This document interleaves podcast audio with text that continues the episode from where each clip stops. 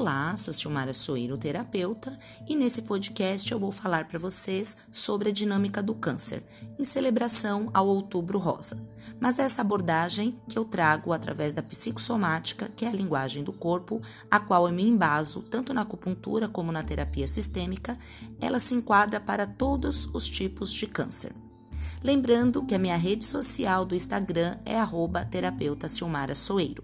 E temos também um grupo no canal do Telegram, Terapeuta Silmara Soeiro também, ok?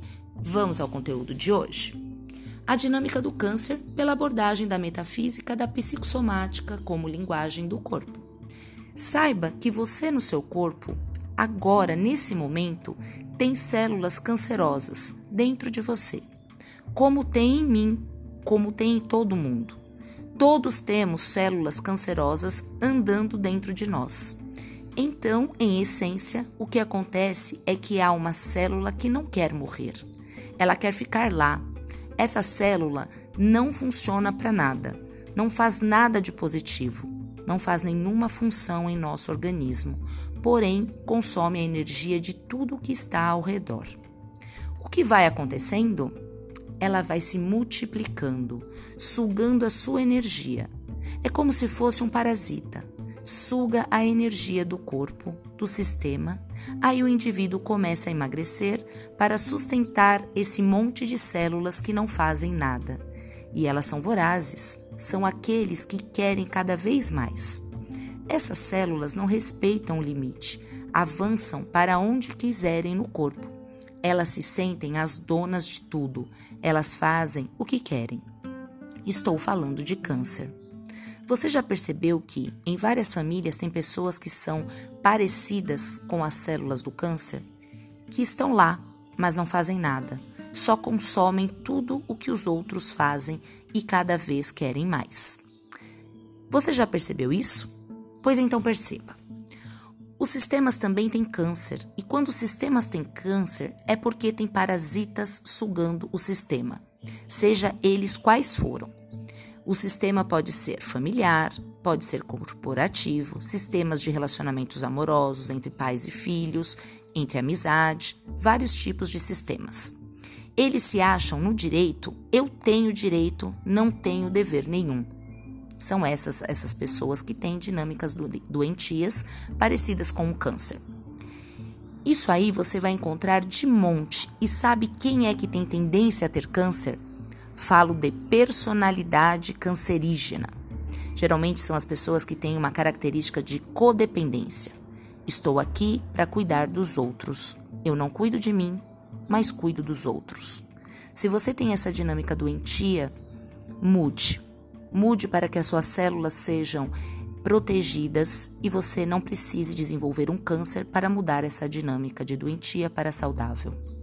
Essas pessoas cancerígenas, no caso, não a doença em si, mas a personalidade parecida com o câncer, têm uma tendência também a desenvolver a doença, porque elas não sabem colocar limite, não sabem falar não. Elas pegam energia delas mesmas e vão dando para os outros sem ter nada em troca. E os outros só sugam e cada vez querem mais. Essa dinâmica é para todos os tipos de câncer. O câncer doença é uma consequência do câncer como perfil comportamental. Então reveja o seu comportamento, o seu pensamento para não desenvolver nenhum tipo de doença, porque a doença fala com a gente através de sintomas, através de doenças agudas ou crônicas. E na verdade, nós não precisamos das, das doenças para mudar as nossas dinâmicas doentias para saudáveis. Precisamos de consciência e ação. Por isso que a terapia sistêmica encurta esse caminho e te salva e te cura emocionalmente e te previne para não desenvolver quaisquer doenças e até mesmo promove a autocura se você já se enquadra em alguma doença. Não se iluda, tudo começa do lado de dentro. E se nessa família as repetições dessas doenças acontecem, hoje em dia a ciência já diz que não temos essa sentença de morte dentro do nosso DNA. O expressar ou não essa doença dessa família vai depender se também repetimos os padrões comportamentais e de pensamentos dessas pessoas. A qualidade de vida, se for parecida, a doença vai se enquadrar e se repetir. Senão, eu estou livre e não repito essa doença que esteja no meu DNA. Ok? Espero que tenham gostado do conteúdo de hoje. Reflitam e compartilhem com seus amigos, familiares e pessoas que precisam escutar esse conteúdo. Namastê!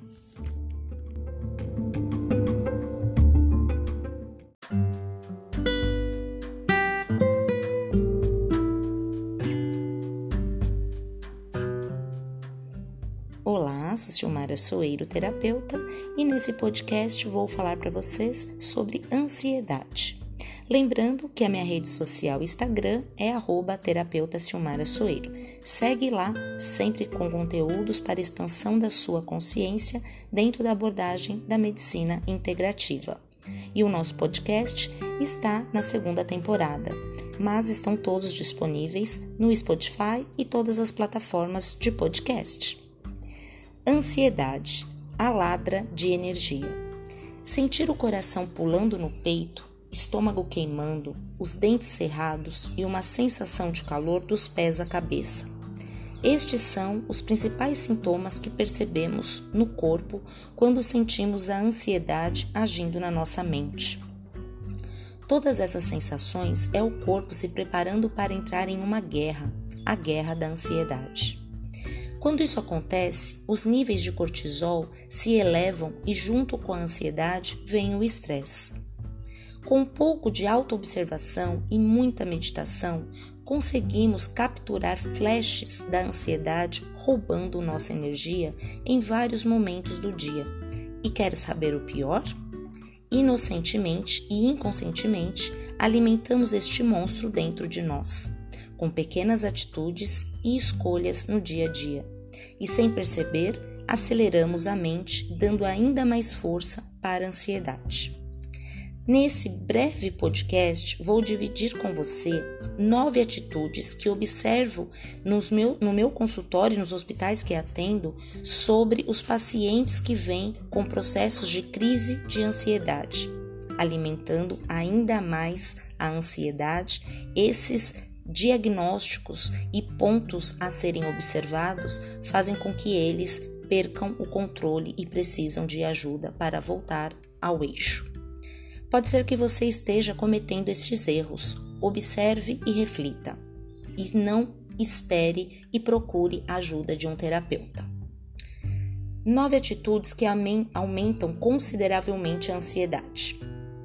1. Um, não respeitar o ciclo natural das coisas. Precisamos entender de uma vez por todas que não somos deuses e que não cabe a nós decidirmos certas coisas. Existem problemas, dores e soluções que somente o tempo pode curar. Precisamos compreender e aceitar isso. Quanto mais queimarmos o cérebro tentando encontrar solução onde não existe, mais ansiosos ficaremos. Com a natureza tem seu tempo certo para nascer, florescer, secar e morrer, nós também temos. Afinal, fazemos parte desta natureza e também precisamos de tempo para amadurecer, compreender e agir. Respeite o seu tempo e o tempo dos outros. 2. Querer controlar a tudo e a todos. Vale lembrar mais uma vez que não somos tão poderosos quanto pensamos a ponto de mandar e desmandar nos outros. Quando alguém te diz não quero por algum motivo, não adianta tentar modificar aquela decisão, até porque na cabeça da pessoa já existe uma opinião formada e é um direito dela. Aceite e respeite. Não perca energia tentando persuadir as pessoas a fazerem o que você quer. Isso também vale para aqueles que se deixam controlar. Como você respeita as decisões, o tempo e o espaço dos outros, imponha-se e estabeleça seus limites para que as pessoas não tomem as rédeas da sua vida. Você que é pai ou mãe, lembre-se que seu filho não é seu, não é seu projeto pessoal, ele é do mundo, ele experiencia a sua própria vida. Você foi um veículo divino para o nascimento e criação deste ser, mas a experiência é apenas e somente dele. Contudo, não quer dizer que ele te pertença e você tem que controlar cada passo, passo dessa criatura. Isso não fará dele uma pessoa melhor. Respeite as vontades e limite dos seus filhos também. Oriente o voo, mas o voo é só dele. O mesmo recado serve para, as, para os casais ciumentos. Controlar aonde e com quem seu parceiro está não fará dele ou dela mais fiel. A fidelidade é algo que parte de um bom caráter e boa índole, de conexão deste casal que foi construído ou não ao longo dessa relação. Se você não consegue confiar na pessoa que está ao seu lado, lamento, mas talvez seja hora de rever se realmente vale a pena seguir adiante com o relacionamento. 3. Ser reativo e defensivo. Sabe aquela péssima mania de achar que o mundo está contra você e sempre tem alguém tramando o seu mal? Esqueça isso. Primeiro que você não é o centro do universo e as coisas não giram ao redor do seu umbigo. Então para de reagir a tudo e se defender mesmo sem ser agredido ou culpado por alguém. Saia da vigilância. Relaxe. Primeiro escute, analise e depois responda. Geralmente agimos reagindo e não nos defendendo de tudo por culpa dos altos níveis de cortisol que eu expliquei antes para vocês. Eles mandam uma mensagem para o cérebro: vamos entrar em guerra. Geralmente entramos, nem que seja numa guerra imaginária contra nós mesmos. Quanto mais você atuar desta forma, mais cortisol seu corpo produzirá, mais estressado e ansioso você ficará, além de promover um estado doente do seu corpo físico e emocional, também fará com seu corpo energético, emanando e pedindo inconscientemente o mesmo padrão vibratório para que se aproxime a você. Ou seja, se seu padrão vibratório está baixo ou ruim, serão essas coisas que você estará atraindo também. Eles mandam uma mensagem para o cérebro: vamos entrar em guerra, como eu disse para vocês, o hormônio do cortisol. Geralmente entramos, nem que seja uma guerra, uma guerra imaginária contra nós mesmos, como eu disse. Quanto mais você atuar desta forma, mais esse cortisol estará sendo produzido no seu corpo, mais estressado e ansioso você ficará. Por isso, relaxe, o mundo não está contra você. Como já dizia Bob Marley, prefiro perder a guerra e ganhar a paz. 4. Olhar somente para o mundo exterior. Infelizmente, este é um hábito muito ocidental que aprendemos desde a escola e nos leva direto para o fundo do poço. Vou te fazer uma pergunta. Quantas pessoas na sua vida te ensinaram a meditar, a interiorizar, olhar para dentro de si, se amar antes de tudo e qualquer pessoa? Talvez você nem tenha resposta, e a partir disso afirmo: aí está o porquê de vivermos num mar de ansiedade, pois não nos conhecemos, não estamos conectados à nossa própria essência. essência. Para eliminarmos o que nos incomoda e galgarmos paz interior, precisamos nos conhecer, saber nossos limites, fraquezas, fortalezas e qualidades. Aí cabe perfeitamente uma terapia sistêmica como a que trabalho, a terapia que usa a ferramenta das constelações familiares para trabalhar essa reconexão com a essência e o mergulho do autoconhecimento. Não adianta buscar a felicidade em títulos, status, likes, remédios, drogas, futilidades, etc. Nossa paz interior definitivamente não estará nestas coisas. Enquanto você lutar contra si, não haverá ganhador. Aprenda a interiorizar. Procure conhecimento de como fazer isso e desenvolva este hábito diariamente através da condução de um terapeuta sistêmico. Isso encurtará os seus caminhos nesse processo de reconexão. 5. Lotar a agenda. A desculpa do século é: ai, não tenho tempo. Parece que todo mundo acha bonito falar isso. E eu mesmo respeito isso, repito isso como um papagaio louco.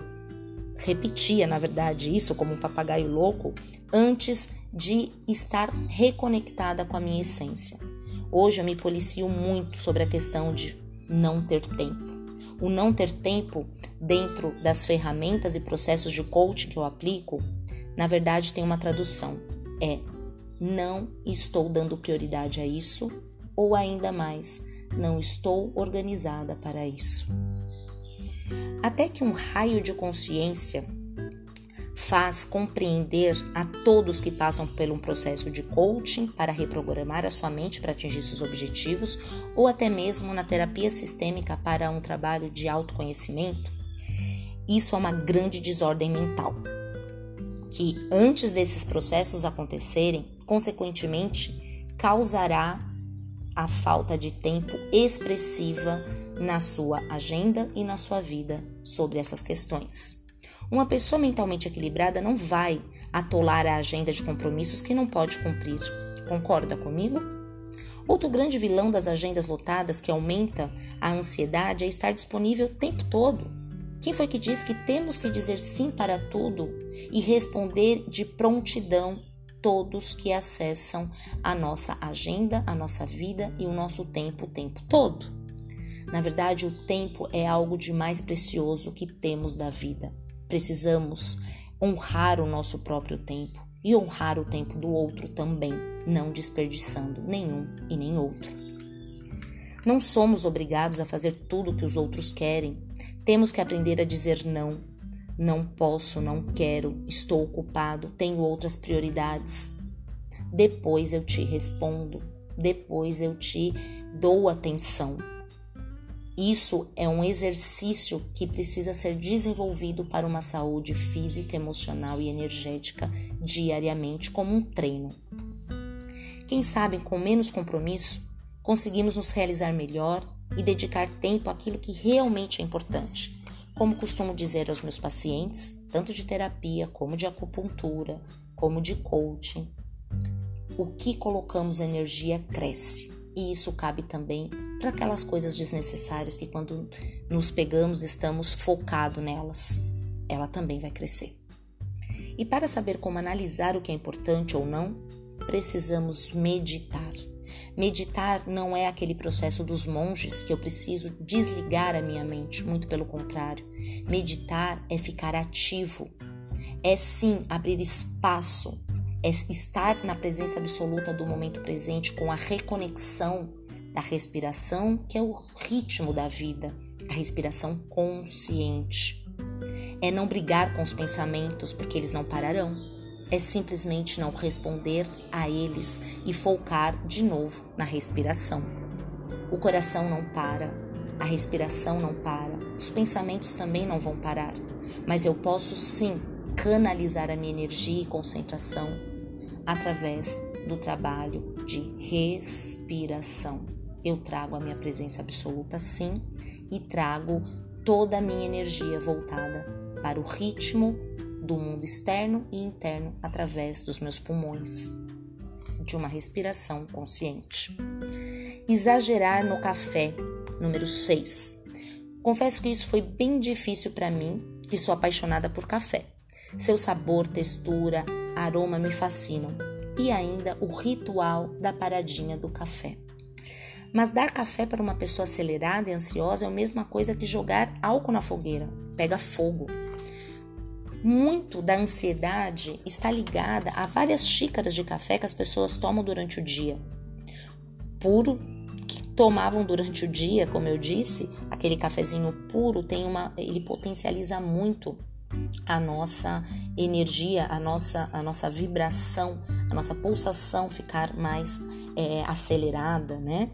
Desde que me permiti saborear o café somente pela manhã e com leite para dar uma quebrada na cafeína, a ansiedade daquele meu dia diminuiu muito, mesmo naqueles dias difíceis, e consegui dormir melhor. E eu tenho falado muito esse relato aos pacientes Vivi de forma vivencial e prática, mas tenho sim relatos de pacientes que mudaram essa prática do café no seu dia e conseguiram sim ajudar muito nesse processo de ansiedade, principalmente quando estão em crise ou em períodos que essa ansiedade está muito presente. 7. Estar sempre atrasado, correndo contra o tempo. Outra mania feia e terrível é, que eu vejo nas pessoas e nada saudável é sair em cima da hora, estar sempre atrasado. Isso é horrível, passa um ar de imaturidade, de descaso, de desleixo com os compromissos.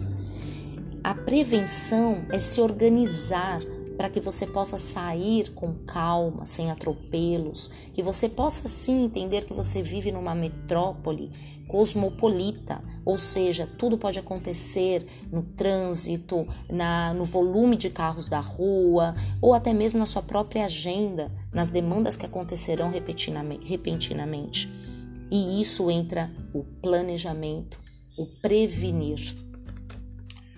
Ora, se temos um compromisso com alguém, o mínimo é nós organizarmos e chegarmos no horário prometido. E se percebemos que vamos atrasar por um motivo de força maior, é muito saudável e honroso avisar a outra pessoa e talvez até remarcar.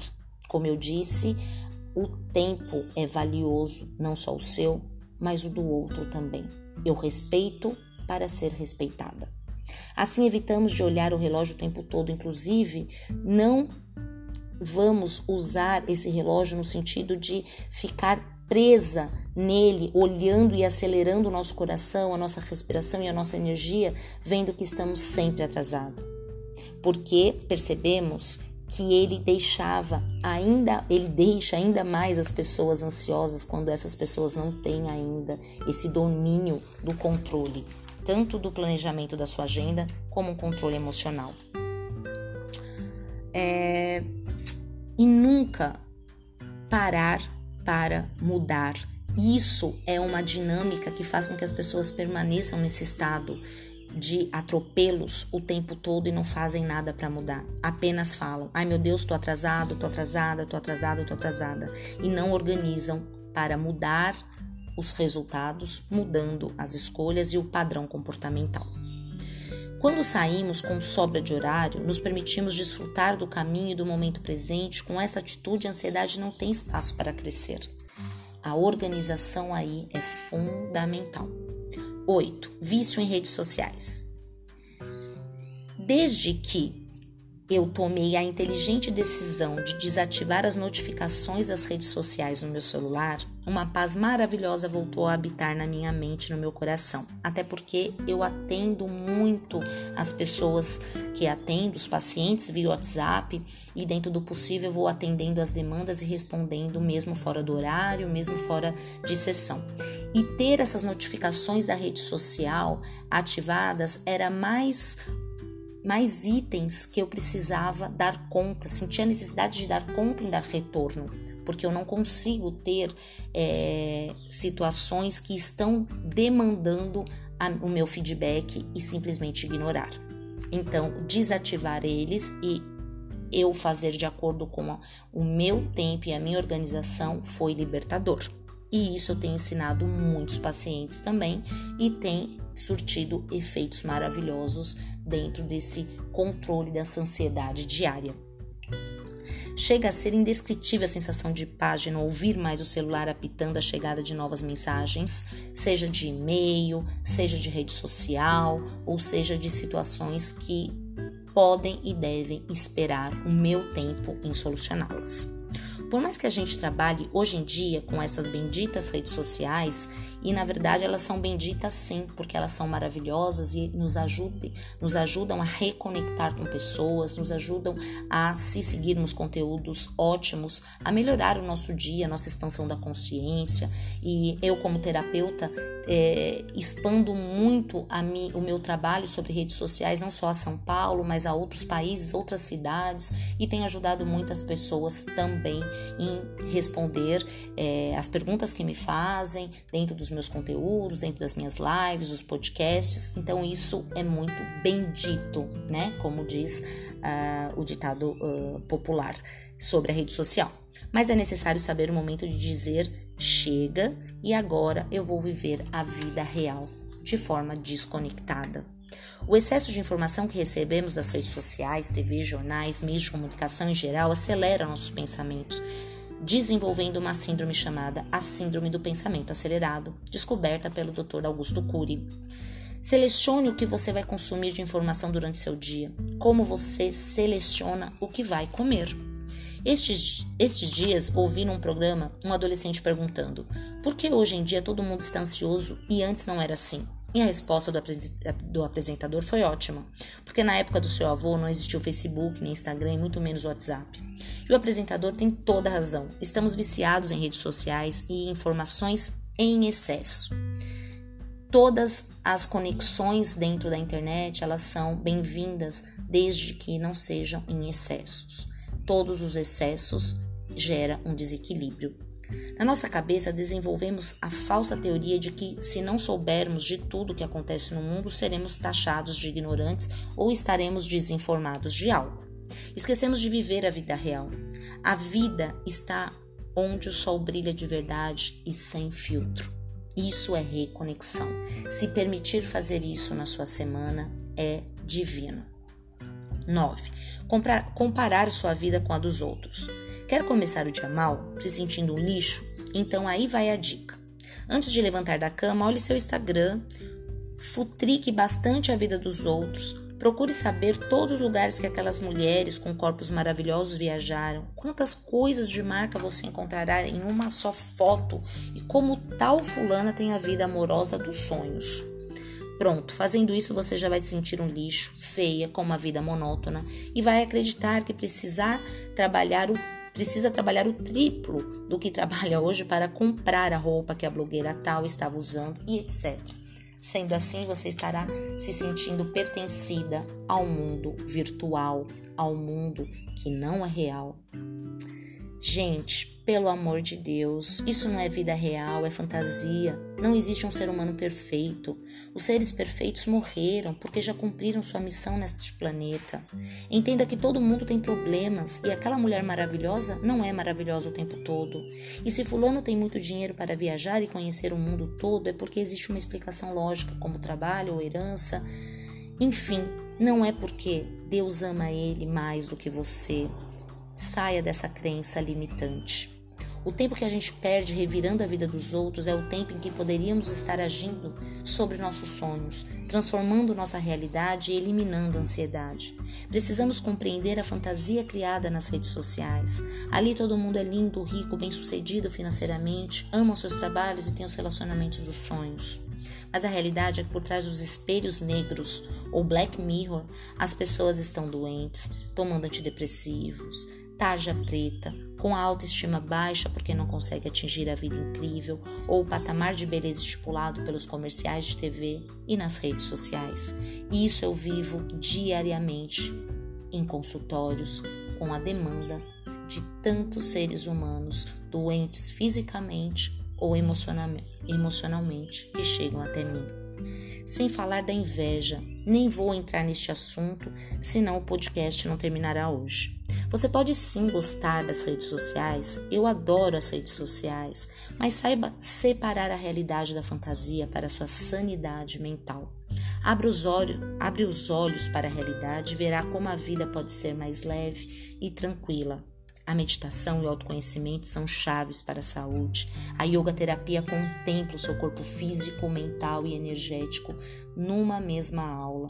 Isso te, ajuda, te ajudará nesse processo de autoconhecimento também de forma vivencial, ainda assim complementando o seu trabalho terapêutico, de autoconhecimento ou até mesmo as suas sessões de acupuntura para o equilíbrio sintomático que você esteja passando ou até mesmo melhorando o seu trabalho com a medicina convencional em tratamentos que você esteja fazendo, a acupuntura equilibra seu sistema para que esse tratamento seja absorvido com sucesso sobre você através do equilíbrio sistêmico e mensagens de estímulos neurais e promoção de substâncias químicas que no com a medida que o cortisol, o hormônio do estresse, vai tomando conta do corpo, esses hormônios do bem-estar vão deixando e diminuindo a sua produção.